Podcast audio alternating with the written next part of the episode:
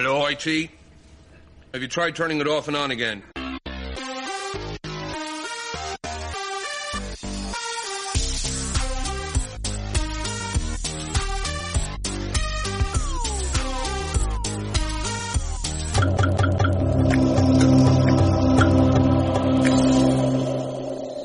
Hold your fire. Hold your fire. Fire at will. Action. سلام.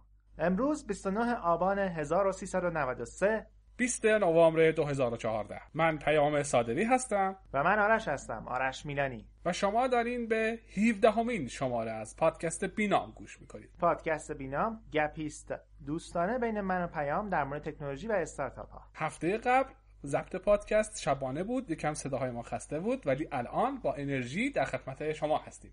میریم که آرش اولین خبر رو برامون بخونه. When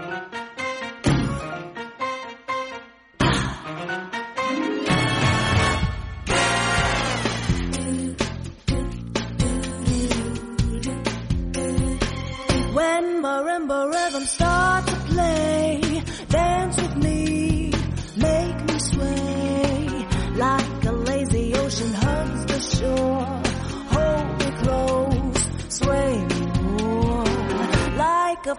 پیام پیام قرار قرار ما خبر بگیم، نه اینکه موسیقی. آها آها ببخشید آقا، برو برو برو ببخشید. اوکی، آهنگ خوب بود آخه.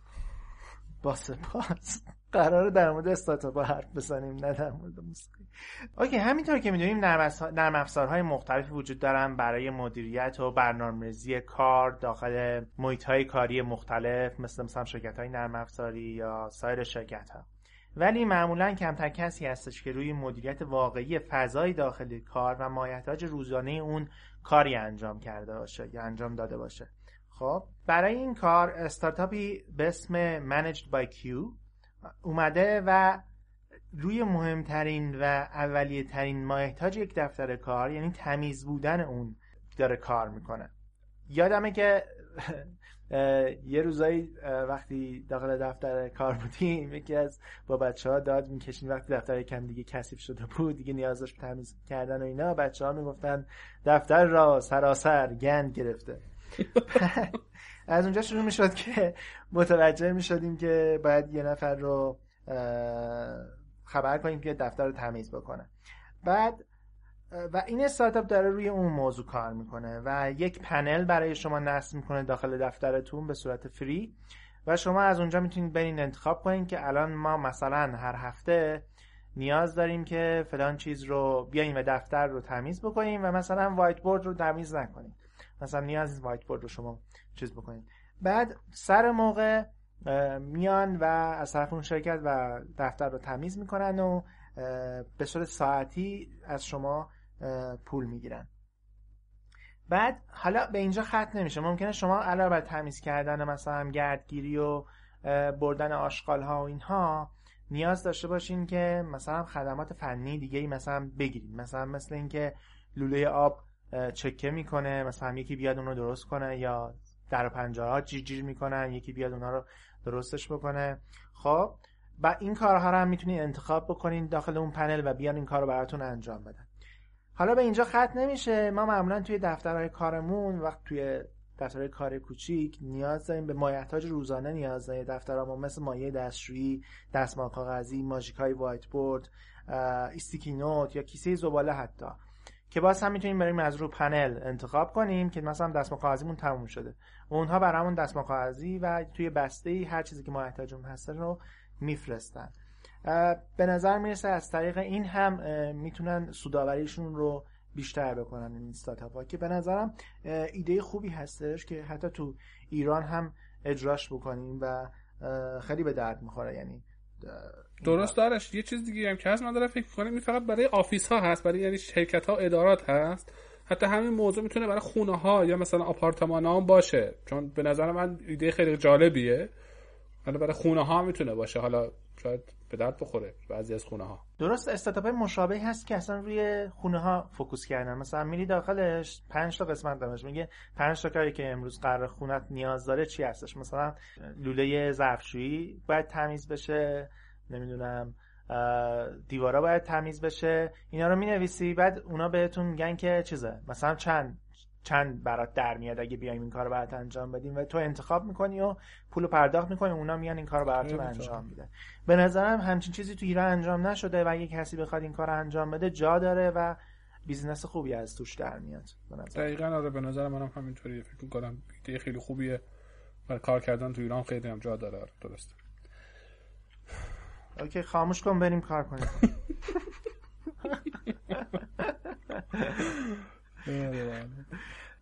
شما همچنان داریم به پادکست بینام گوش میکنید. میریم خبر بعدی با پیام.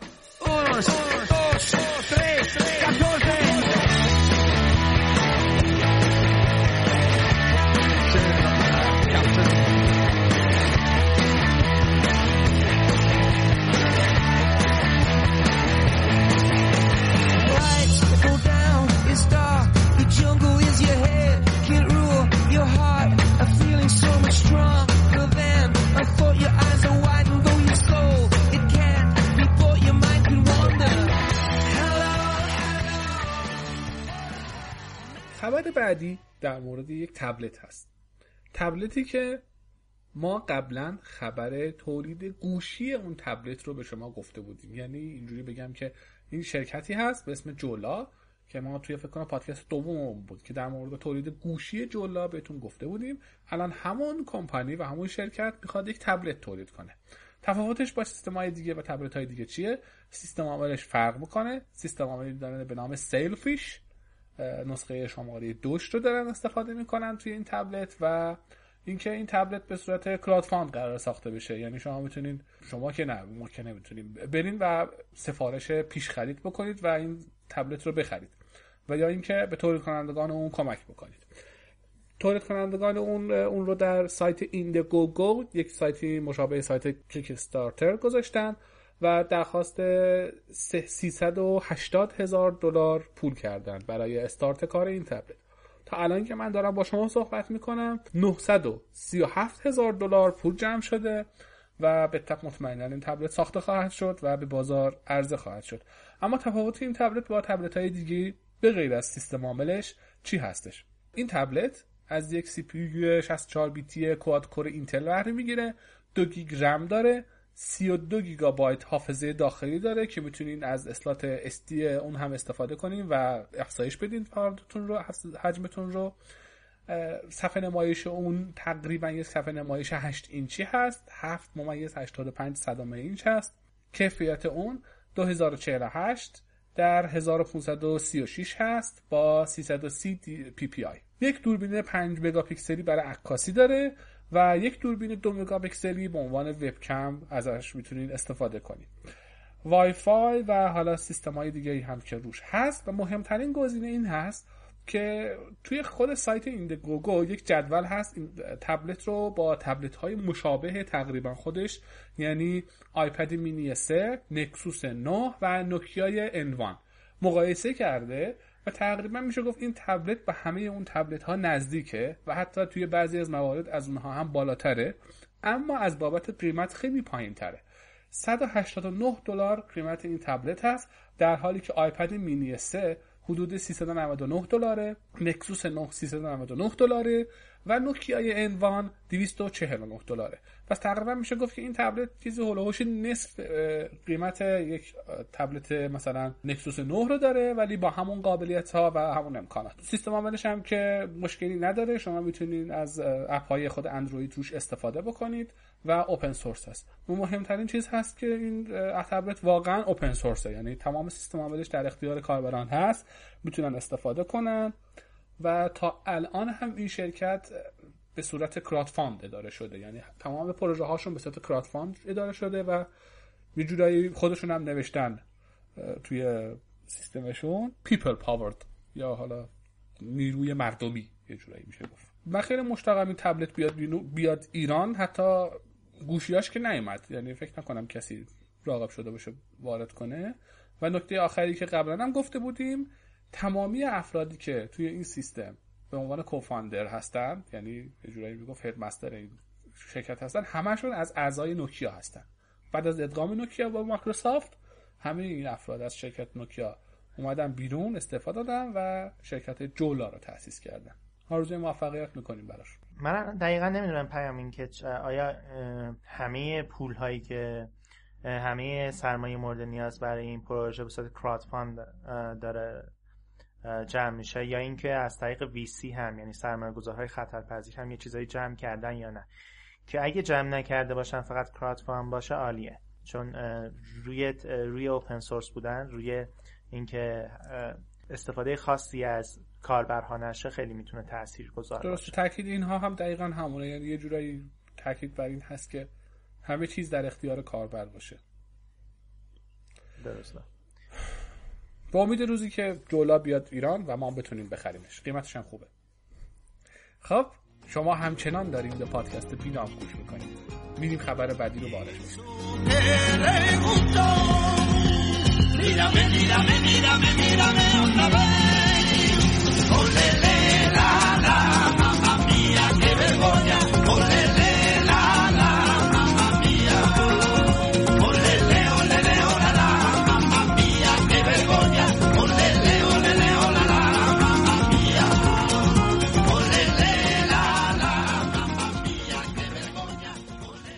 نظرتون با یه استارتاپ خوشمزه چی هستش؟ فرض کنین که هر هفته هفت نوع غذا در منوی شما وجود داره، هفت نوع غذای جدید و خوشمزه که شما میتونید از بین اون هفت نوع غذا حداقل برای چهار نفر یا چهار پرس غذا سفارش بدین و اون غذا خونه شما چیز بشه، انتقال داده بشه. فقط مسئلهش اینه که اون غذا به صورت پخته و آماده شده به شما انتقال داده نمیشه، بلکه فقط مواد غذایی اولیه به اضافه یه برگه کاملا رنگی و از نحوه پخت اون غذا به شما ارسال میشه که در واقع به شما لذت پختن اون غذا رو هم میده. در واقع علاوه بر این غذا رو تحویل میگیرین، غذا میخورین، لذت غذا پختن رو هم به شما میده. من یه چیزی که اضافه کنم به این قضیه اینه که هفته قبل بود یا یه هفته دو هفته قبل بود دو هفته قبل بود در مورد استارتاپی گفتیم که خودش راهنماییتون میکرد که غذا بپزین و شما فقط کافی بود که از راهنماییمون برین جلو و هر وقت نیاز شد ترو باز کنید و غذا رو بذارید داخلشون. حتی تایم و اینا رو هم تنظیم میکنه برای خودش. فکر کنم این دوتا بتونن با هم ترکیب بشن، چیز جالبی در داره. آره احتمالاً. تاکید این استارتاپ روی این هستش که اون اولا روی تجربه خوب آشپزی داره کار میکنه، نه خود غذا، و به اضافه اون که این تجربه آشپزی کوتاهه، یعنی شما بتونید در کمتر از مثلا سی دقیقه بتونید این غذا رو بپزین و ازش استفاده بکنید.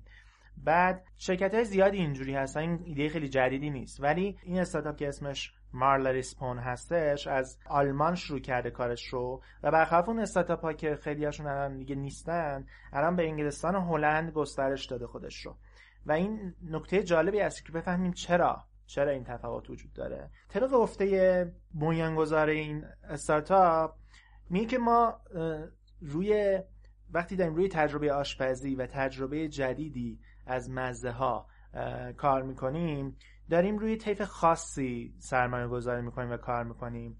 مثلا شما فرض کنین دو نوع طیف وجود داره که بخوان این کارو بکنن. یکی زوجهای جوان هست که دو نفری هستن و میخوان هر روز یه چیز جدید رو انتخاب بکنن. یک یک گروه دیگه هستن که مثلا خانواده‌ای هستن که بیشتر از دو نفرم فرزند دارن، یکم سرشون شلوغ‌تره و شاید یکم موضوع غذاییشون خیلی روتین شده. پس این استارتاپ داره روی اون زوجهای جوان سرمایه‌گذاری میکنه و داره اون تجربه آشپزی رو بهشون انتقال میده و صحبتش هم این همیشه این هستش که ما محصولمون غذایی نیست که میدیم و اون مواد اولیه نیست، محصولمون تجربه‌ای هستش که از اون غذا به شما، غذا پختن به شما میدیم. بعدش یکی از نکته‌های مهمی که این مؤسس میگه میگه این هستش که ما در مارلی اسپون نمیتونستیم بوت استرپش بکنیم. بوت استرپ یعنی چی؟ یعنی اینکه شما پول خودتون بیاین و استارتاپ رو یواش یواش برین جلو. دلیلش اینه که چون چون این استارتاپ برای شناخته شدن نیاز به زمان زیاد، یعنی اینکه باید بیشتر زنده بمونه، یعنی سرمایه نیاز داشته باشه تا کارکنان بتونن حقوقشون رو بگیرن و این استارتاپ زنده بمونه تا به جایی برسه که شروع کنه به سودآوری. خب به همون خاطر نیاز به سرمایه‌گذار اولیه داره این استارتاپ و یا اینکه یک کراود فاند خیلی بزرگ. اوکی به نظر من. و از طرف دیگه نکته خیلی مهمش اینه که خیلی کیفیت کار باید بالا باشه. اولا مواد اولیه سالم باشن، بهداشتی باشن و تازه باشن. خب و دوم اینکه نحوه پختی که به فرد انتقال داده میشه خیلی ساده و سریع باشه و اینطوری نباشه که اون چیزی که تو عکس دیده میشه با اون چیزی که فرد خودش میپذیره خیلی چیز متفاوتی در میاد. درسته. یه چیز دیگه هم که آرش دارم منم فکر میکنم خود رسوندن این محصول هم موقع مسئله است. منم مثلا دارم توی جایی به گستردگی ایران یا همچین استارتاپی رو اجرا کردن حتما نیاز این داره که شما حتما تو همه شهرها نماینده داشته باشید. اینا دارن با سرویس یو پی اس و دی اچ ال کار میکنن و مثلا ایرانه میگم مثلا پیام میتونن اگر مثلا از یه استان مرکزی استفاده بکنیم، یعنی استان که مرکز ایران باشه نه خود استان مرکزی، بعد احتمالاً بتونه بتونه تا...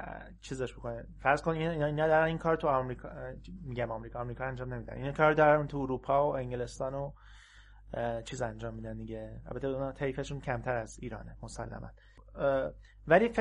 چیزی که وجود داره اینه که چهل و هشت ساعت شما میتونید ماکسیمم، یعنی اینا قبل از چهل و هشت ساعت قبل از اینکه غذا رو بگیریم باید سفارش بدیم. اینا اینجوری نیست که همین لحظه سفارش بدی فرداش بیاد. دقیقاً. نه من فکر کردم برای ناهار میشه گفت. نه نه نه. پاشی برای ناهار بگی بیاد. به صورت هفتگیه، یعنی تو هفته بعد تو برنامه‌ریزی می‌کنین که برات بیارن. درنچه اونا فرصت دارن که برنامه‌ریزی بکنن و نیاز نیست انبار داشته باشن. میرن تازه تازه از بازار میگیرن، دسته‌بندی می‌کنن، میفرستن برای هفته. تقریباً آرش میتونم میگم الان همین تو که داشتی میگفتی داشتم تو ذهنم مرور می‌کردم. ما تقریباً هر استارتاپی رو که اینجا معرفی کردیم میشد مشابه ایرانی داشته باشه. درسته؟ آره. یا میشد که از ایران را بیفته. خب چرا را نیفتاده؟ حالا صحبت میکنیم در موردش. البته صداهایی داره میاد که استارتاپ‌های مشابهی هستش که اینجوری در بیاد. امیدوارم بچهای تبریز دارن یه کارهایی در این مورد انجام میدن. امیدوارم به زودی خبرهای خوشی در این مورد داشته باشیم. ان شاءالله ان شاءالله. و خبر اونها رو بگیم نه خبر مارلی اسپون رو. دقیقاً. حالا من با انگشت اشاره نمی‌کنم، احتمالاً دارم بهمون گوش می‌کنم. موفق باشین بچه‌ها. بریم برای خبر بعدی از بینام کست از پیام.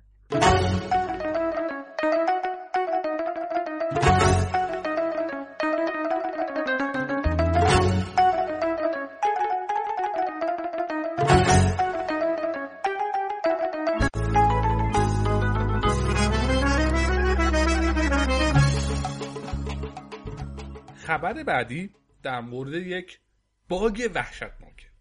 حالا من نمیخوام این خیلی وحشتناکش خبر وحشتناکی بگم، ولی یک باگ پیدا شده توی سیستم عامل ویندوز به نام وین شاک یا همون شبیه شل شاک خودمون. البته حالا خیلی ها مطمئن نیستن که این قضیه درست شبیه شل شاک یا نه، ولی عکس العملی که تا حالا اتفاق افتاده شبیه شل شاک است.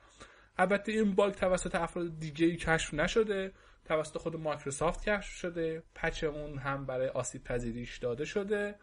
اما موضوع این هست که هکرها بر اساس مهندسی معکوس پیدا کردن که این مشکل کجا بوده و چی بوده، و موضوع اینه که این باگ خیلی خیلی خیلی وقت بوده که موجود بوده در نام مثل شل شاک و کسی هم از اون خبر نداشته. و وقتی شما و اگر سیستم شما سیستمتون رو پچ نکرده باشید، به وسیله این آسیب پذیری از راه دور بدون هیچ ارتباط سنجی میشه کدهای مخرب رو روی سرورتون اجرا کنه.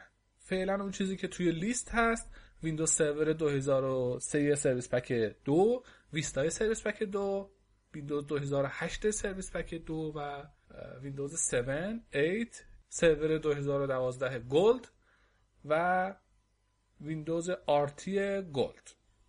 اینها ویندوز هایی هستند که آسیب پذیر هستند و تمامی برنامه هایی که در ساخت اونها از اس اس ال استفاده شده این باگ رو دارن و ممکنه که سرور شما آسیب پذیر باشه و بتونن از طریق اون به سرور شما وصل بشن.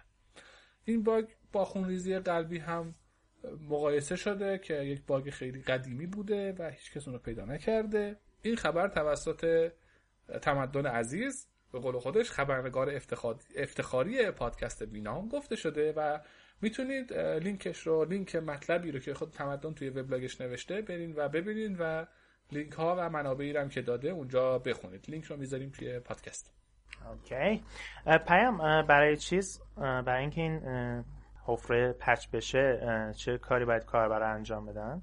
این موضوع رو فقط کافیه که شما پچ آخرین پچ رو بگیرید و نصب بکنید. اول خبرم هم گفتم این آسیب پذیری اینجوری نیست که کشف شده باشه و هنوز مایکروسافت پچ نداده بشه. پچ داده شده، بر اساس اون پچ داده شده مهندسی معکوس انجام شده و این باگ کشف شده که چی بوده. یعنی خود مهندسین مایکروسافت این باگ رو کشف کردن و پچش رو دادن. فقط کافیه که پچ رو دانلود کنید، پچ آخرین پچتون رو دانلود کنید و این کار سرور شما رو از آسیب پذیری مسئول. اوکی، ممنون از پیام و تمدن. میریم خبر بعدی با خودم. شما همچنان دارید به پادکست بینام گوش میکنید.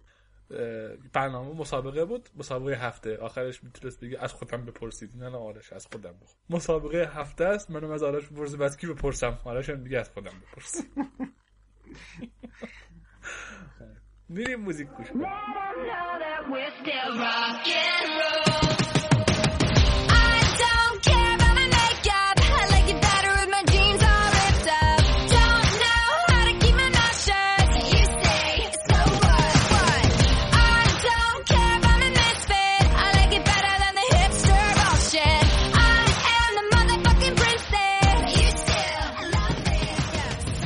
در دو هفته گذشته تو فضای مجازی تب اینوایت اپلیکیشن جدید گوگل به اسم اینباکس برای مدیریت ایمیل ها تو شبکه‌های اجتماعی داغ شده بود و همه دنبال اینوایت بودن که آقا برای من اینوایت بفرستین، چرا کسی منو اینوایت نمیکنه و اینجور توییت ها و اینجور پست ها انجام شد و خیلی خوب اینوایت گرفتن و تعداد بسیار زیادی افراد هم از طرف خود گوگل اینوایت شدن. ولی من نمیخوام در مورد خود اپلیکیشن اینباکس حرف بزنم که خوبه بله چطوریه، ولی در مورد این میخوام بپرسیم که خب اگه جیمیل وجود داشت چرا اینباکس، اگه اینباکس هست چرا هنوز جیمیل هست. خب طراحان جیمیل تصمیم گرفتند که تغییراتی برای ساده کردن جیمیل انجام بدن و این تغییرات رو انجام دادن، ولی مثل همیشه قبل اینکه برای عموم این تغییرات رو ارائه بدن این تغییرات در داخل گوگل اعمال شد و جوابی که از طرف مهندسین گوگل گرفتن یکم براشون باورپذیر نبود. یعنی میدونی که داخل فورم ها یا تو کافتریاهای گوگل مثلا دیولپرها میگفتن این طرح‌ها چیکار دارن کنن، یا مثلا جیمیل رو کاملا از بین بردن این طرح‌ها. خب بعدش همینطور ملت داشتن اعتراض میکردن که جیمیل رو خراب کردن، تمام اون امکاناتی که من استفاده میکردم از جیمیل تا کاراییم رو بیشتر بکنم رو از حذفش کردن از جیمیل یا گذاشتن جایی که پیدا کردنش سخته. و این یه شوک بود برای طراحای جیمیل، چون که اونها کلی تست یوزابیلیتی انجام داده بودن، تست کاربردپذیری انجام داده بودن و با حذف چیزهایی که استفاده از اونها توسط کاربرها بسیار بخش بزرگی از کاربرهای جیمیل استفاده نمی‌شد اونها رو مثلا حذف کردن یا پنهونشون کردن و خیلی مسائل رو ساده کرده بودن و میگفتن که با تست هایی که انجام دادیم نشون میده که کارا خیلی ساده شد و کاربرها راضی قراره باشن. این چه سر و صدایی که شما دارین انجام راه میندازین. به جای اینکه بیان با هم دیگه دعوا کنن نشستن و فکر کردن، متوجه شدن که یه کاربر عادی که توش روش یوزابیلیتی تست انجام شده، حالا قبل از اینکه بریم مثلا یوزابیلیتی تست چیه یه, یه کوچیک پرانتز اینجا باز کنم، یوزابیلیتی یه تعریف مثلا خیلی سادهش اینه که چندین تا مؤلفه داره که مثلا وقتی تست رو انجام میدیم روی وقتی داریم مثلا یه اپلیکیشن رو از با با تست یوزابیلیتی روش انجام میدیم یعنی داریم چی کار میکنیم، یعنی داریم قدرت یادگیری اون اپلیکیشن رو تست میکنیم، چقدر ساده کاربرمون چقدر سریع کاربرهامون یاد میگیرن که چطوری ازش استفاده بکنن. بعد بعد از اون که یاد گرفتن که چجوری استفاده کنن آیا سریع میتونن کارهاشون رو انجام بدن، مثلا فرستادن یک ایمیل ساده با متن ساده چقدر طول میکشه، آیا ما تغییری که دادیم این ایمیل خیلی سریعتر فرستاده میشه نسبت به قبل. دومین مسئله این که فرض کنید این کاربر این کار رو انجام داد، ایمیلی فرستاد، دو ماه بعد از برگشت و دوباره خواست ایمیل رو بفرسته یادش میمونه که چجوری بفرسته، یعنی به خاطر سپردن یک عمل در داخل یک اپلیکیشن. به اضافه اینکه اگر یک کاربری به صورت اشتباه مثلا زد یه ایمیل رو اسپم کرد، ایمیلی که از دوستش بود، یا دیلیتش کرد، آیا ما میبخشیمش یا اینکه کلا دیلیت شد رفت، یا مثلا ما یه آندو گذاشتیم که سریع بتونه برگردونه. خب به اضافه اینکه چقدر استفاده از این اپلیکیشن باعث رضایت خاطر طرف میشه. خب احساس خوبی بهش میده. اینا مؤلفه های یوزابیلیتی تست هستش. کاربر دیزاینرهای جیمیل اومدن یوزابیلیتی تست رو انجام دادن روی کاربرهای عادی، کاربرهایی که تعدادشون صدها میلیون کاربر هستش. خب و میگفتن که این یوزابیلیتی تست روی اینا خیلی خوب عمل کرده و جواب خوبی گرفت، ولی مهندسین جیمیل چنین دریافتی رو نداشتن. دلیلش این بود که کاربرهایی که روی اونها تست کرده بودن معمولا کاربرهای عادی بودن که معمولا متوسط پنج تا ایمیل روزانه می‌گرفتن که هیچ کاری هم لازم نبود معمولا روی اون کار انجام بدن روی ایمیل ها و جواب خاصی نیاز نبود، مثلا یه ایمیل پروموشن بوده، خب ایمیل تبلیغاتی بوده. خب ولی مهند... یک مهندس گوگل متوسط چهارصد و پنجاه تا ایمیل میگیره روزانه، خب که معمولا باید یه کاری هم روش انجام بده، یه جوابی بهش بده.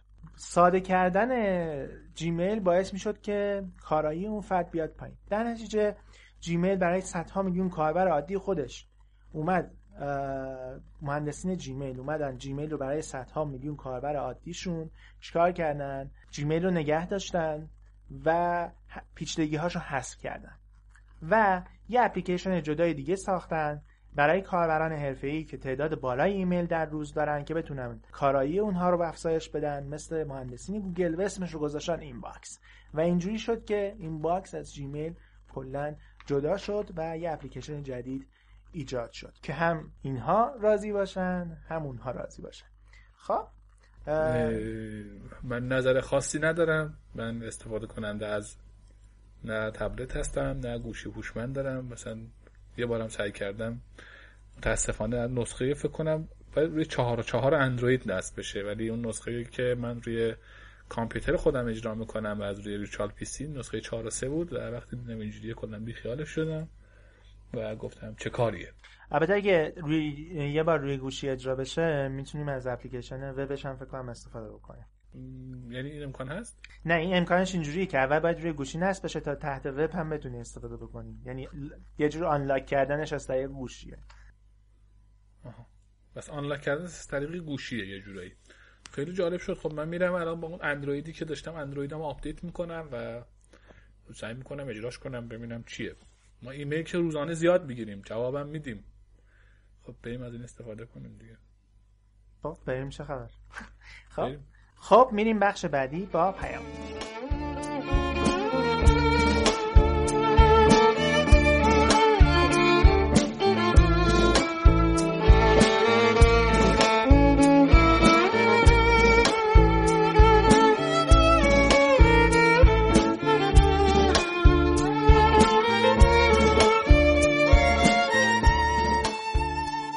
خبر بعدیمون در مورد موزیلا فایرفاکس هست.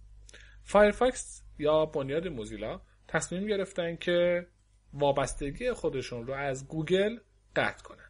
الان فکر کنم مقدار خیلی زیادی از منابع مالی که موزیلا نیاز داره از طریق گوگل تامین میشه، ولی فایرفاکس تصمیم گرفته که این قضیه رو حذف کنه و گوگل رو به عنوان موتور جستجوی پیشفرض خودش، یعنی پرووایدرش موتور جستجوی پیشفرض خودش حذف کنه. و دیگه وقتی شما فایرفاکس رو دانلود میکنید باکس سرچ بغل دست سمت راستتون دیگه گوگل نخواهد و به صورت پیشفرض فعلا یاهو رو استفاده میکنن. اما موضوع جالبی که هست توی کشورهای مختلف شما میتونید براوزر جستجوهای مختلف رو ببینید. مثلا در روسیه یاندکس به عنوان پیشفرض قرار استفاده بشه و در چین به عنوان پیشفرض بایدو قرار استفاده بشه. حالا ممکنه اتفاق برای کشورهای دیگه هم بیفته و جستجوگرهای مختلف دیگه هم به عنوان کشورهای دیگه هم برای زبان خودشون جستجوگرهای خودشون رو داشته باشن. امیدواریم این اتفاق تو ایران هم بیفته. آرش ما جستجوگر ایرانی داریم، چیز خوب. چند تا جستجوگر ایرانی داریم، الان تو ذهنم نیست ولی داشتیم. نمیدونم تو فایرفاکس الان وجود دارن یا نه. چون من اونجوری که داشتم خبرو میخوندم نوشته بود در حال حاضر شصت و یک تا سرچ پرووایدر الان توی فایرفاکس موجودن، یعنی شما میتونید مثلا از شصت و یک تا اینها استفاده کنید. حالا درسته این بعضی از این سرچ پرووایدرها هستن شاید مثلا به درد نخور باشن، مثلا مال یک سایته، مال یک جاییه، مثلا مال آی ام دی بیه، مال بر فرض مثلا مال ویکی‌پدیا است، ولی من ایرانیشو ندیدم. شاید من ندیدم، اگر هست حتما دوستانمون تو کامنت حتما معرفی کنن. جستجوگر پارسیک رو داریم. خب بعد پارسیجو رو داریم، بعد سلام داتایار رو داریم، خودش رو جستجوگر هوشمند فراگیر میدونه، یا جستجوگر هوشمند خبری داریم، خبر فارسی، و چند تا جستجوگر دیگه که من اینا رو تونستم پیدا کنم الان. نمیدونم کدوم یکی از اینها تو پروژه فایرفاکس وجود دارن به صورت دیفالت یا نه.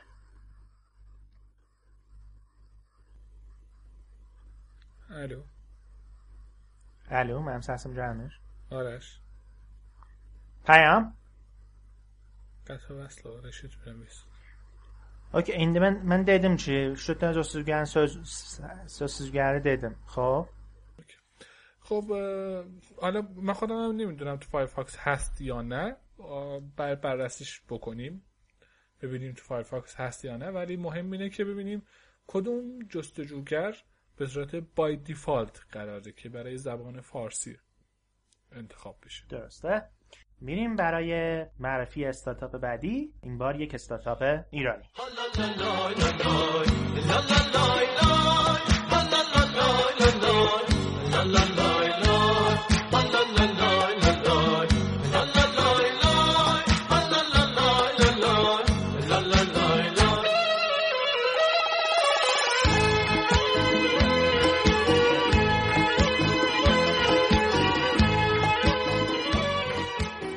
استارتاپ ایرانی که میخوایم بهتون معرفی کنیم اسمش هست تاسکولو. حالا اسمش یه ذره عجیب غریبه ولی کارش چیه؟ کار این تاسکولو دقیقا مشابه کار ترلوه. ما ترلو رو معرفی کرده بودیم اگر نمیدونید. آرش میشه در مورد ترلو یکم توضیح بدید بهمون؟ ترلو به صورت خیلی ساده یک نرم افزار آنلاین هستش که میتونید پروژه های مختلفتون رو تسک های تسک ها کارهای پروژه های مختلفتون توش مدیریت بکنید به صورت گروهی. خب الان تاسکولو دقیقا همون کار رو میکنه. البته تاسکولو در ابتدای راه اندازیش انگلیسی بود، یعنی زبان کل سایت به صورت انگلیسی بود، ولی جدیداً این استارتاپ زبان فارسی رو هم اضافه کرده. مهمتر از هر چیزی تاریخ شمسی رو هم اضافه کرده، یعنی شما وقتی دارین کاراتون انجام میدید میتونید تاریخ شمسی رو هم اضافه کنید و با تاریخ شمسی کار کنید.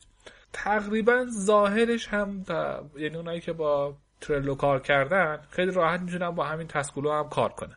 و مهمترین چیزی که داره سیستم ایمپورتی هست که شما میتونین اطلاعات موجود در ترلوتون و پروژه های موجود در ترلوتون رو منتقل کنین به تاسکولو. من نگاه کردم خیلی چیزای خیلی چیز خوبی بود. حتی من سعی کردم که بورد ترلوی بینامکست داتایار رو هم منتقل کنم به تاسکولو و البته موفق نشدم. یه مقدار تو بحث فارسی اونها یکم به مشکل خوردم، نمیدونم. حالا خب در مورد قیمتش، نسخه آزمایشی تاسکولو رایگان هستش برای استارتاپ هایی که کمتر از پنج نفر هستن در هر پروژه.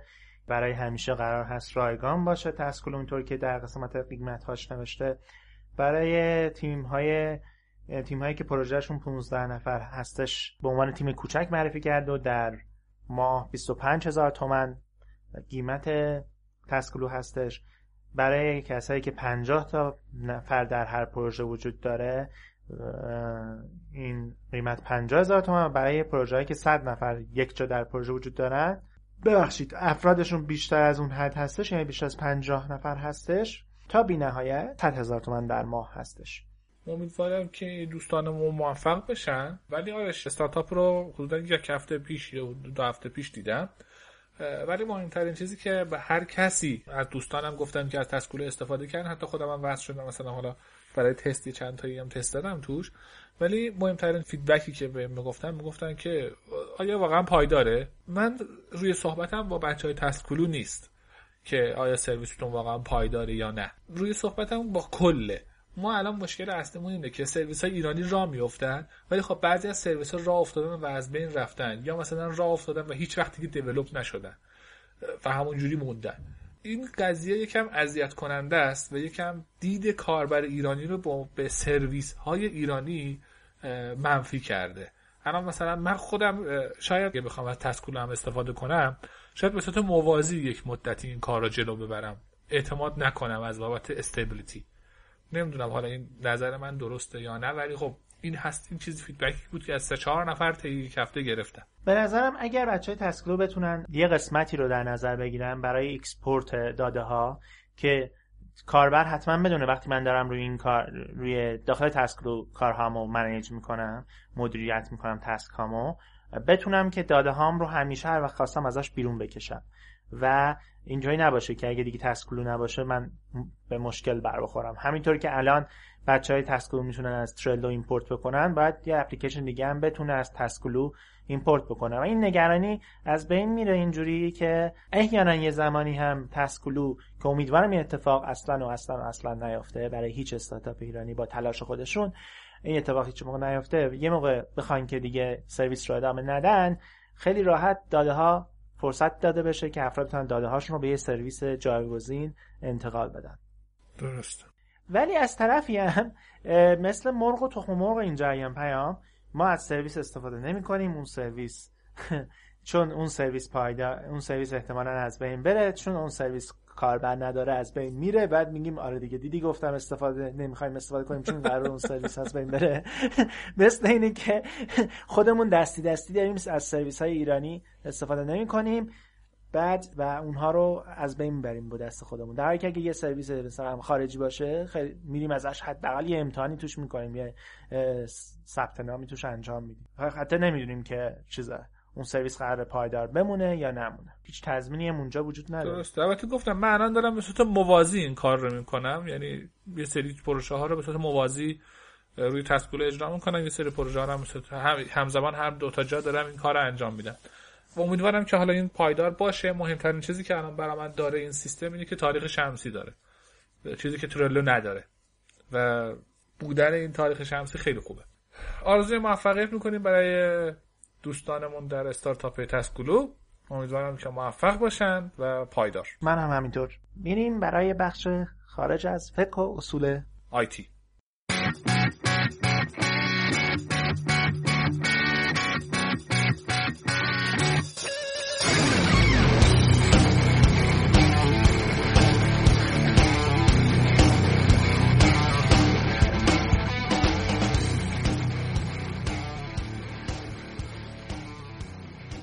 در بخش خارج از فقه و اصول آیتی این هفته میخوایم یک کوچولو اول تقویم تاریخ مرور کنیم.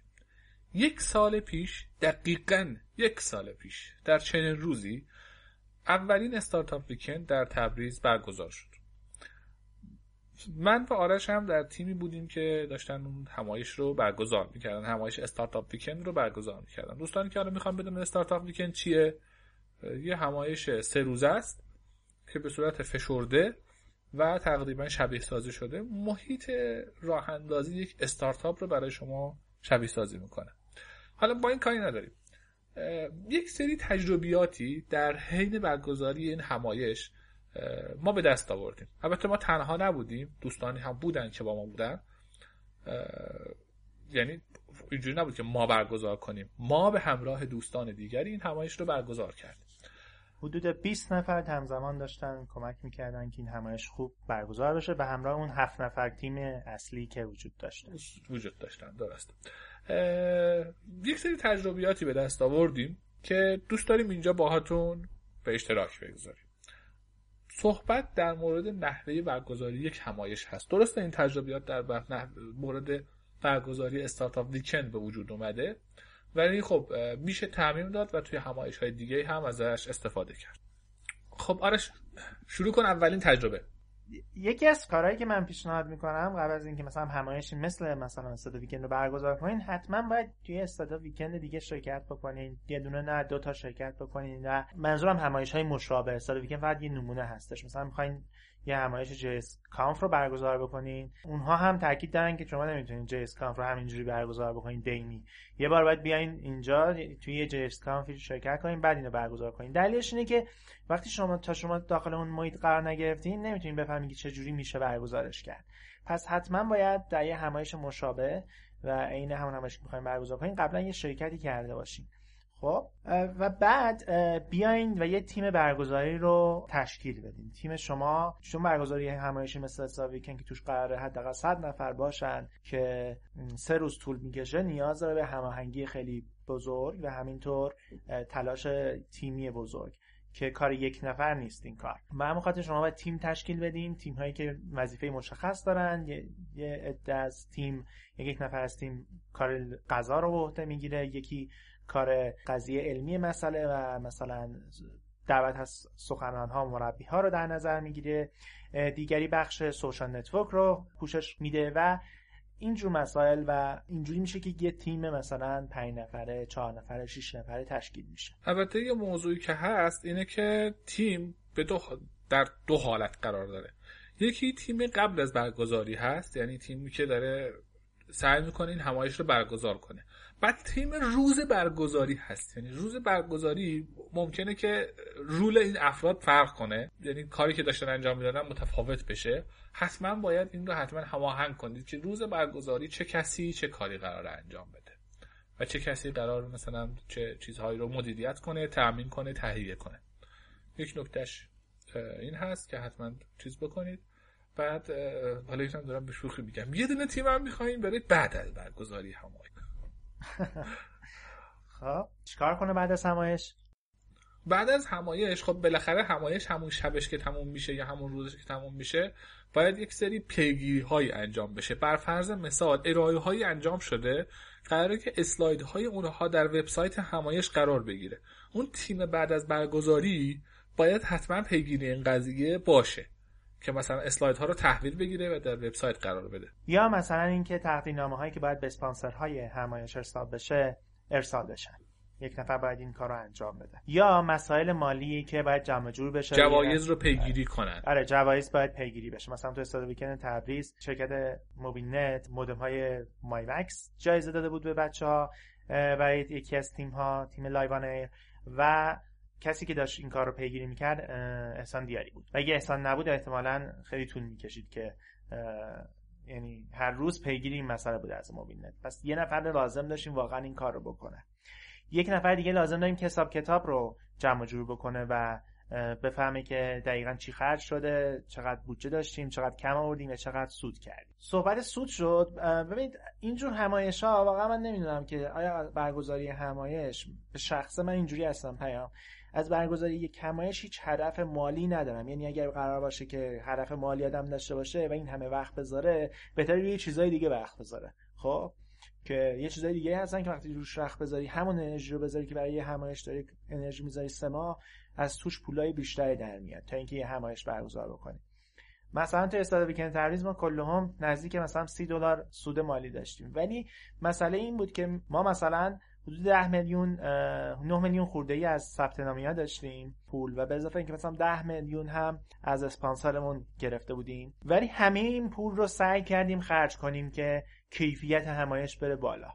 یعنی سعی ما نبود که یه پولی حتما برامون به ما مثلا از اون مثلا غذا رو کم کنیم یا مثلا چیزی رو از همایش کم کنیم که یک مقدار مثلا اون طرف سود برای برگزار کننده ها بمونه. به نظرم اگر بیس رو بذاریم روی کیفیت برگزاری یک همایش خیلی بهتر هستش تا اینکه روی سود همایش فکر کنیم. درسته.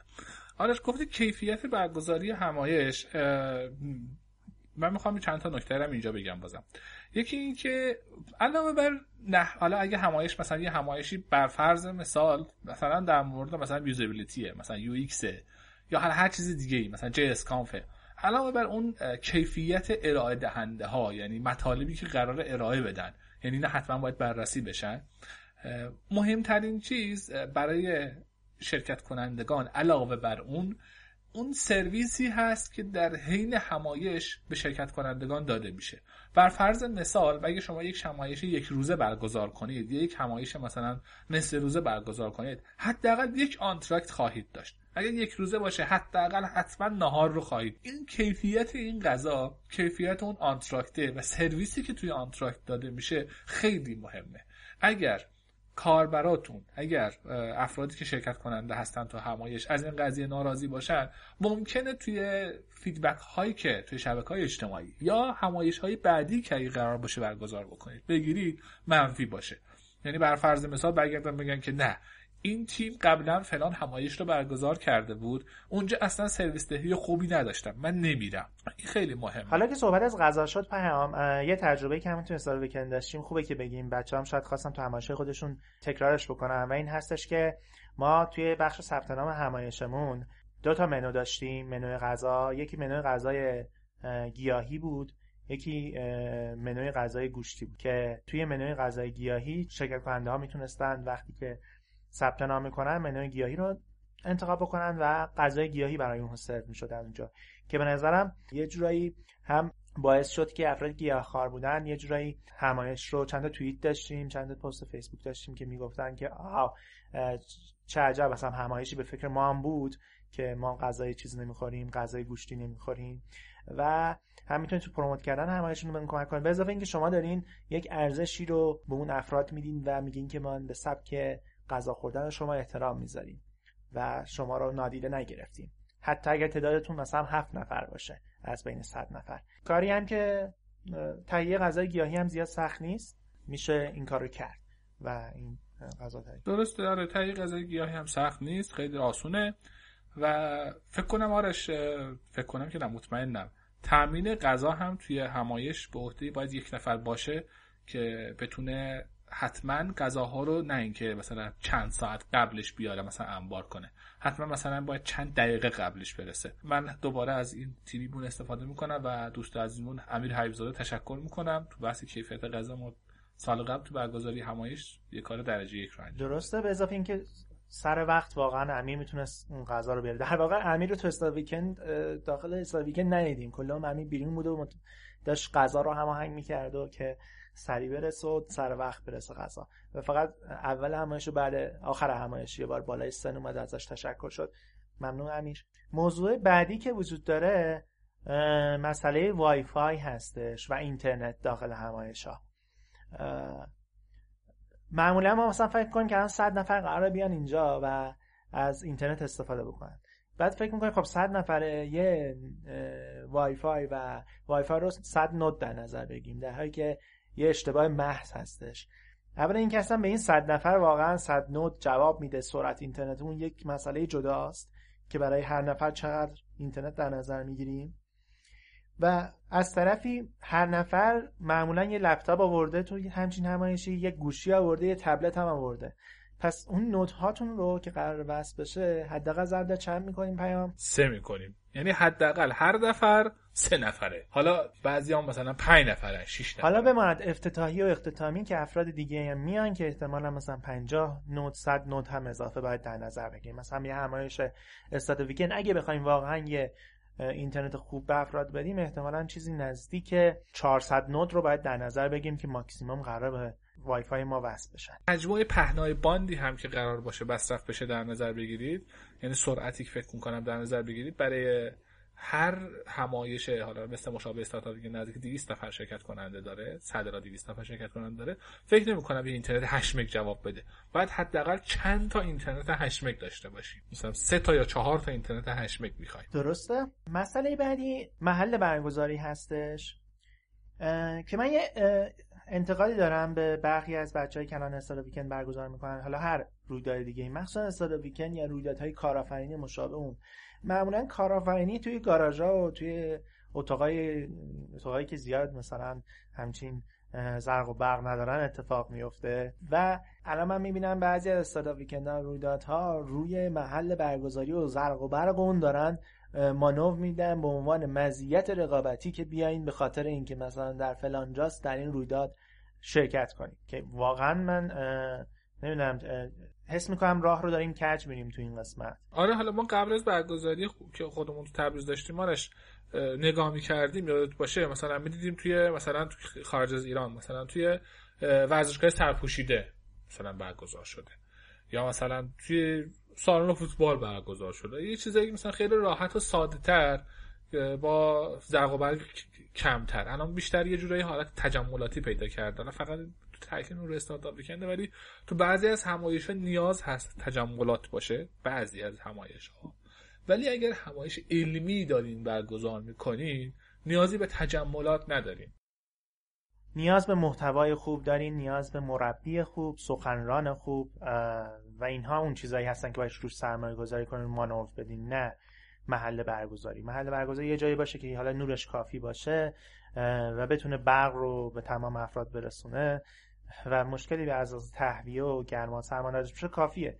بچه‌ها روی زمین هم کار کردن، یعنی مثلا تو استاد ویکند گنبد درسته که میز بود و بعد داخل سالن فوتسال یا والیبال داخل سالن مثلا فوتسال بود، ولی بچه‌ها خیلی راحت بودن روی زمین، روی دوشکایی که پهن شده بودن حتی دراز می‌کشیدن، کار می‌کردن. پس روی اون موضوع زیاد مانور ندیم وقتی می‌خوایم روی چیز کار می‌کنیم. یه مورد دیگه، چون همایش‌ها معمولاً بخش استیج دارن و مثلا تو استاد ویکند همش مثل استاد ویکند معمولا ارائه هایی میشه، پس حتما قبل از همایش استیج رو بررسی کنیم، ببینیم میکروفون ها کار میکنن، میکروفون بیسیم باتری داره یا نداره، با فیلمبردار هماهنگ بشین که قرار هست از کجا کی بالا بیاد پایین بره تا ناهماهنگی ها به وجود نیاد و برنامه‌تون به بهترین شکل اجرا بشه و حتی رکورد بشه. درسته. یه چیزی هم که اگه بتونین توی همایش‌های خودتون با خودتون داشته باشین، ما توی تبریز برای ارتباط بین هم دیگه، حالا چند تا از دوستانمون درسته موبایل جواب میده ولی بعضی وقتا نیاز هست که سریع مثلا پیج بشین، یک اتفاقایی بیفته تو همایش‌ها. سعی کنین توی اینجور همایش‌ها سعی کنین یه واکی تاکی چیزی همراهتون باشه، بین اون افراد برگزار کننده واکی تاکی چیزی باشه برای هماهنگ کردن هم دیگه، که خیلی راحت تر از موبایله، خیلی سریع‌تر، دسترسی تر از موبایله. حالا این نکته بود همین الان به ذهنم رسید. به اضافه اینکه زمانبندی همایش، یعنی اگه قرار ساعت چهار شروع بشه این ساعت چهار شروع بشه و خیلی روی این فکر کنم اگه تاکید کنیم خودش یه مزیت رقابتیه. مثلا میتونیم بگیم اون تیم همایش‌هاش همیشه سر وقت شروع میشه و برنامه‌اش همون چیزی که روی کاغذ نوشته شده. خب نه اینکه مثل بعضی از همایش‌ها مثلا برنامه الان می‌بینین الان قرار قرار برنامه تموم بشه ولی هنوز اون چیزی که داریم روی استیج می‌بینین این که سه تا سخنرانی دیگه هنوز باقی مونده. آنش در مورد برنامه گفتی، برگردیم من یه قضیه‌ای به روی قبل از همایش و اون هم هست وبسایت همایش. اگر یک همایش علمی برگزار میکنید، وبسایت همایش ویترین همایش شماست قبل از برگزاری. حتما باید یک وبسایت خیلی خوب و عالی داشته باشید، از لحاظ ظاهری و از لحاظ محتوا، و برنامه‌ریزی کامل همایشتون رو اونجا بنویسید. بر فرض مثال اگر قراره شش نفر هفت نفر سخنران داشته باشید، حتما باید اطلاعات کامل اونجا اونها درج بشه، نوشته بشه که اون افراد میخوان در چه موردی صحبت بکنن، به اکانت های اجتماعی اون افراد لینک داده بشه و کاملا مشخص باشه که مثلا ساعت فلان همایش شروع میشه، دو نفر اینجوری صحبت میکنن در این مورد، بعد مثلا برمیگردن استراحت داریم اینجوری. این برنامه‌ریزی همایش رو حتما روی وبسایتتون داشته باشید، اطلاعات کامل رو حتما توی وبسایتتون داشته باشید. یعنی وبسایت فقط یه وبسایت نباشه که برن ثبت نام بکنن، به در نمیخوره. چون درست اون وقت بحث تبلیغات که به کنار، شاید مثلا من میخوام نگاه کنم ببینم از چهار نفر سخنرانی که میخوان حرف بزنن کیان، فقط اسمشون هم ننویسین، بنویسین در چه موردی میخواد صحبت بشه. دقیقاً اینم هم همینطوره، یعنی کامل توضیحات بدین. هیچ فرضی نداشته باشین که مثلا اگر مثلا همایش کارآفرینی انجام میدین که که فرد در مورد یک واژه تخصصی در کارآفرینی میدونه دقیقاً این چیه. کاملا به زبان به قول معروف به زبان آدمیزاد صحبت کنین با مخاطبتون و از چیزهای تکنیکال کاملا خودداری کنین، از واژه‌هایی که ممکنه آشنا نباشه برای افراد. از طرف دیگه در مورد بلیت‌ها هستش و فروختن اونها، حتما مثلا یک ماه قبل شروع کنید به فروختن بلیت هاتون و اینطوری نباشه که کسی که زود بلیت میخره امتیاز خاصی نداشته باشه نسبت به کسی که مثلا روز آخر بلیت میخره. حتما برای یک عده که مثلا در مثلا پنج روز اول ثبت نام میکنن و مثلا بیست تا تیکت اول ثبت نام میشه یه تخفیف خوب در نظر بگیرین تا این خودش باعث میشه خیلی از افراد همون روزای اول ثبت نام بکنن. و بعدش حتما ددلاین یا روز پایان روز و ساعت پایان فروش تیکت رو، فروش بلیت رو بلیت همایش رو بذارید، اینطوری نباشه که فرد میتونه حتی داخل همایش هم ثبت نام بکنه. و بعد از اون واقعا دیگه ثبت نامی رو انجام ندین و این رو در سایتتون هم اشاره بکنین که این کار قرار نیست اتفاق بیفته.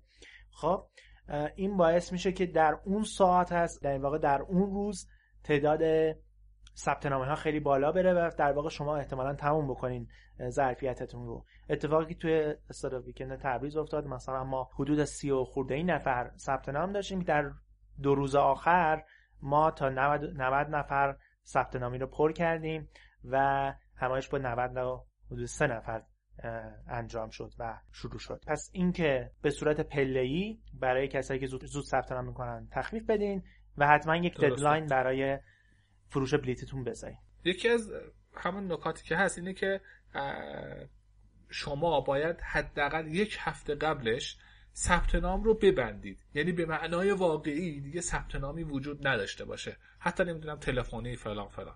چرا؟ چون این برنامه‌ریزی شما رو به هم می‌ریزه. کدوم برنامه‌ریزی؟ شما باید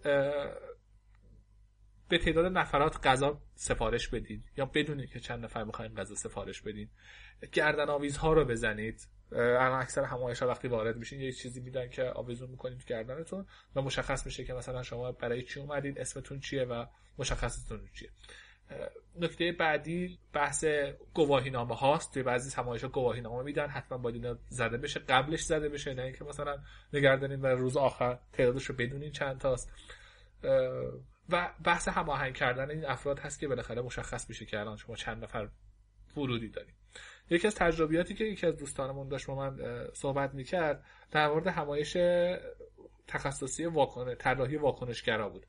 دوستمون آقای مجید علوی‌زاده این همایش رو برگزار کرده بودن، البته خودشون به همراه دوستانشون با سالار کابولی و چند نفر از دوستان دیگه، آقای صابره و نکی اگه اشتباه نکنم. موضوع اصلی این بود که من وقتی صحبت میکردم آقای علوی‌زاده من میگفت که ما اصلا روز آخر بود که ثبت نامه‌ها زیاد شد. این جمله رو من خیلی شنیدم از افراد مختلف که روز آخر این اتفاق میفته. یعنی اگر شما ددلاینتون شب قبل از همایش باشه ممکنه به مشکل بخوری. یعنی ممکن که نه، صد درصد به مشکل بخوری، چون همه نگه می‌دارن برای اون ساعت. و یک نکته خیلی خیلی خیلی مهمه که سعی نکنید که اگر یک ساعت دو ساعت یک روز قبل از همایش فروش نرفت بیاین تخفیف پنجاه درصدی هشتاد درصدی بزنید، چون این کار یک جورایی توهین به اون افرادی هست که بلیت رو قبلا خریدن.